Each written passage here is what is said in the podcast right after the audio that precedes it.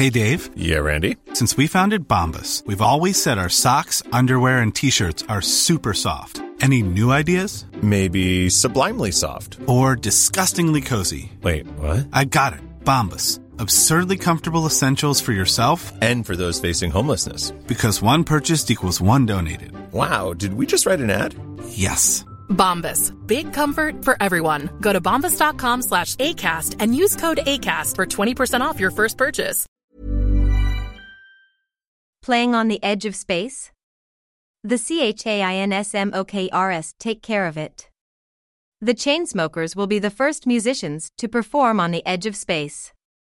Drew Taggart and Alex Paul, the Chainsmokers, accepted the opportunity to be sent 20 miles above Earth in a pressurized capsule attached to a stratospheric balloon.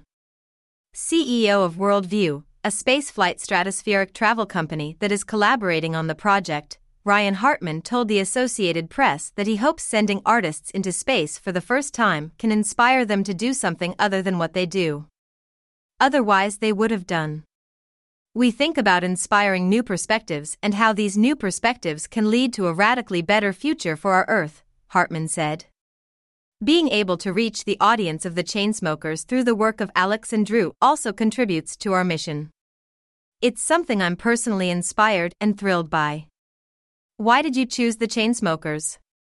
He replied, I have just seen firsthand how their music reaches many different groups, many different age groups, and how passionate they are about their music and their art.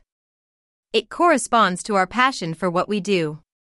We imagine Jeff Mills, whose music often included a space themed sci fi element that inspired our 2018 April Fool's joke about becoming the first DJ to play in space, wasn't available. The Chainsmokers said, We have always dreamed of going into space and are thrilled to partner with Worldview to experience this adventure and experience. We know the views of both Earth and space will be incredible and inspiring, and we hope to leverage this flight for creativity on future projects. The duo will be on one of the first Worldview flights scheduled for 2024, and the performance will be recorded inside the capsule to share with fans around the world. This is Trip Records Podcast, all about the world of clubbing.